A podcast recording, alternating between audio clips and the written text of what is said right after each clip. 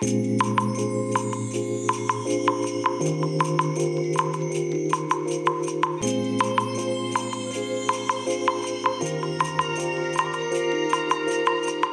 い、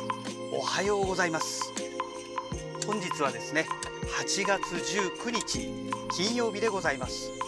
車の中の気温は 27.7 度ですね。天気は晴れですね。雲がねちょこちょこっとありますけども、普通に晴れというそんな感じの天気ですね。昨日はね、午前中ねすごい雨になりまして、でもねお昼過ぎぐらいからねカラッと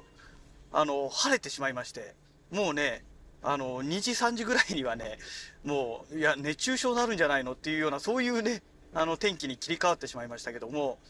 で今日はねその延長で今日もまた天気がいいということでね、熱中症気をつけなきゃいけないななんて、そんな状態でございます。はい、それでね昨日の夜ですね、ようやくねWindows PC ですね、この Windows PC 用のキーボードがようやく届きまして、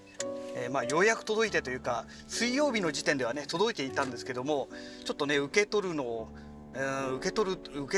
をやめていたというか、行くのがめんどくさくてねそのまま放置していたんですけども、昨日の夜やっとね、手に入れましたということでね。で今回手に入れたキーボードなんですけども、エレコムですね。もうエレコムのキーボードではね散々な目に遭ってるんですけども、また今回エレコムのキーボードを買いました。でただね今まで買ったキーボードの中で多分ね最も安いキーボードだと思うんですよ。USB ケーブル有線接続の、普通のねシンプルなキーボードになりまして、でね、形もねオーソドックスな、点キーがついたタイプのね、普通のキーボードですね。昔のね PC98 とかの、キーボードみたいなああいう感じのね、キーボードなんですよ。でお値段がね1000円しないんですよ。999円だったかな。で69円だかポイントがあってね、それを使ったので930円だかでね、手に入れたんですけども、Amazon でね例によって、ポチったわけなんですけども、いやこれがね思いのほかね使いやすいんですよ。前にね、使ってましたそのエレコムの薄型のキーボード、これね1000円以上したはずなんですよ。2000円ぐらいしたんじゃないのかな、2000何百円とかしたんじゃないのかなと思うんですけども、これはね本当にねあっという間に壊れましたね。2つ買いましたけど2つともあっという間に壊れちゃいまして、本当使い物にならなかったんですけども、このキーボードもね、壊れてほしくはないんですけども、多分大丈夫じゃないかなって、作りがねすごくそのなんて言うんでしょうかね、オーソドックスな普通に大きいんですよ。普通に大きいので、正直ねパソコンデスクの上に置いてると、結構邪魔にはなるんですけどね。邪魔にはなるんですけども、結局ねこの手のね機械っていうのはね大きくなればなるほど、もともとね構造がシンプルなので、無理のない設計になっているはずなんですね。で小さくて薄型になってると必ずねその基板に無理が出てきますので、そういうところで不具合が起きやすいんじゃないのかなと思うんですよね。ましてやキーボードをね叩くじゃないですか。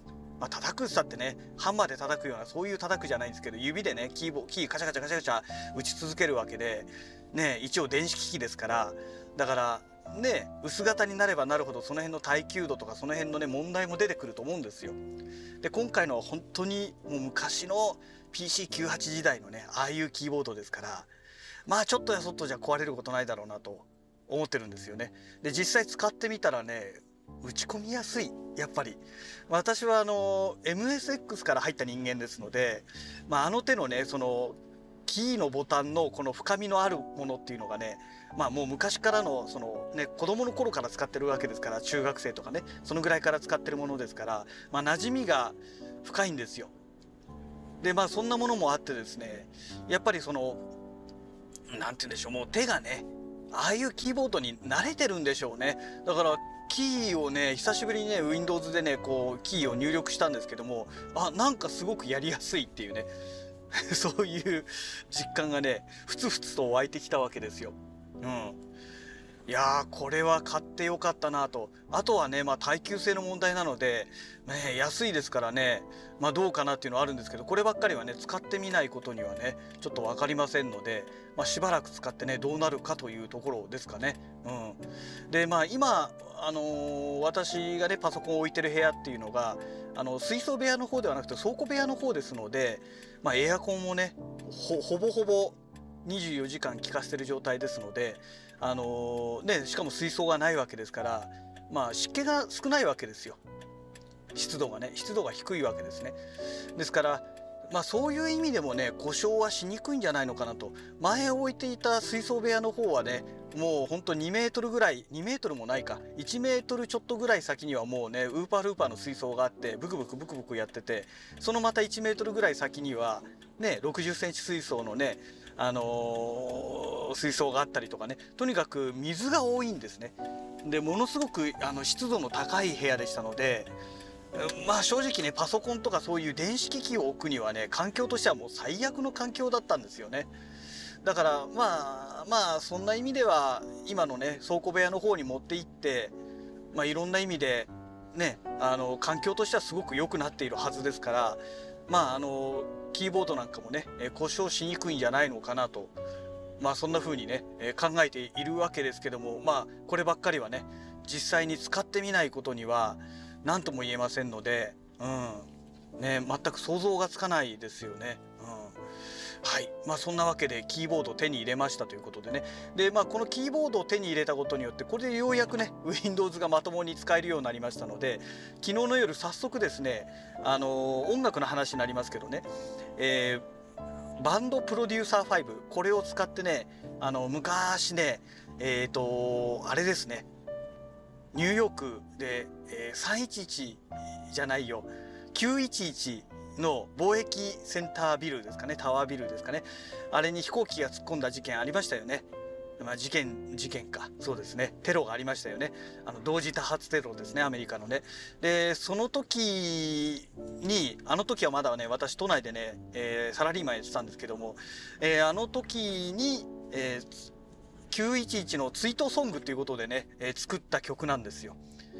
なんだっけな、もう一度会いたいだったっけなっていうね、そういう曲を作ったんですけど、その曲をその昔弾き語りでギターでねただストロークでねジャランジャランって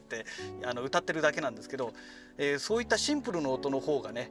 バンドプロデューサー5では音が拾いやすいんじゃないかと思ってね、その、当時って言ってもまあその後録音したやつじゃないかと思うんですけども、録音した MP3 の音源ですね、